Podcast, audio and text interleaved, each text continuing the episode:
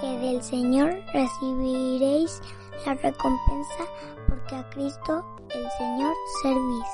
Colosenses 3:24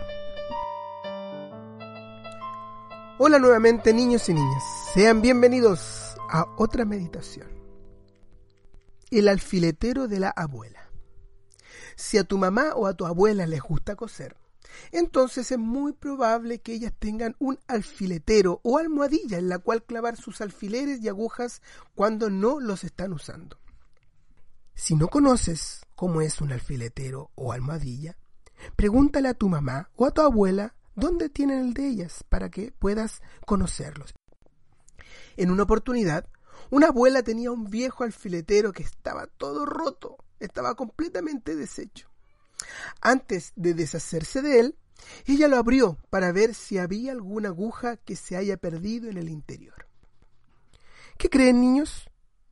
¿Habrá encontrado alguna aguja dentro de él? Sí que encontró. Después de desarmar el alfiletero, ella tomó aguja por aguja y las puso en un montón. Cuando las contó, ¿saben cuántas había dentro del alfiletero? Bueno, había 97 agujas sepultadas dentro del alfiletero. Esto me recuerda una historia que encontramos en la Biblia acerca de un siervo que enterró bajo tierra el dinero de su amo en lugar de usarlo sabiamente mientras su señor no estaba. Otros dos siervos lograron obtener el doble del dinero, quizás vendiendo y comprando cosas o haciendo algún tipo de negocio con el dinero que se les había confiado.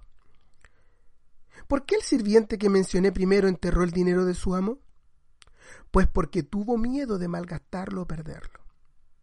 La verdad es que, aunque pensó que estaba haciendo bien, solo demostró no ser un siervo útil para su amo. ¿Recuerdas esta historia? Si no la recuerdas, puedes buscarla en la Biblia con tu papá y tu mamá.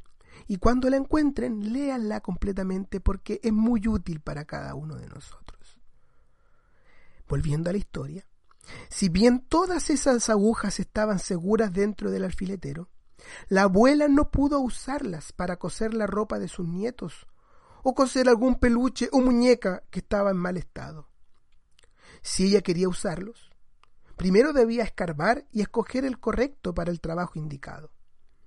De igual manera, nosotros debemos estar listos para que el Señor Jesús nos use.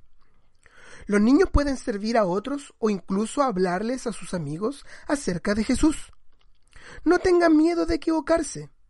El Señor Jesús los ayudará incluso en las cosas más pequeñas.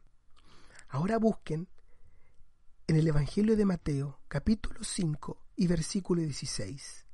Allí leemos, Así alumbre la luz de ustedes delante de los hombres, de modo que vean sus buenas obras y glorifiquen a su Padre que está en los cielos. Oh niño, niña, deja que tu luz alumbre para Él en el día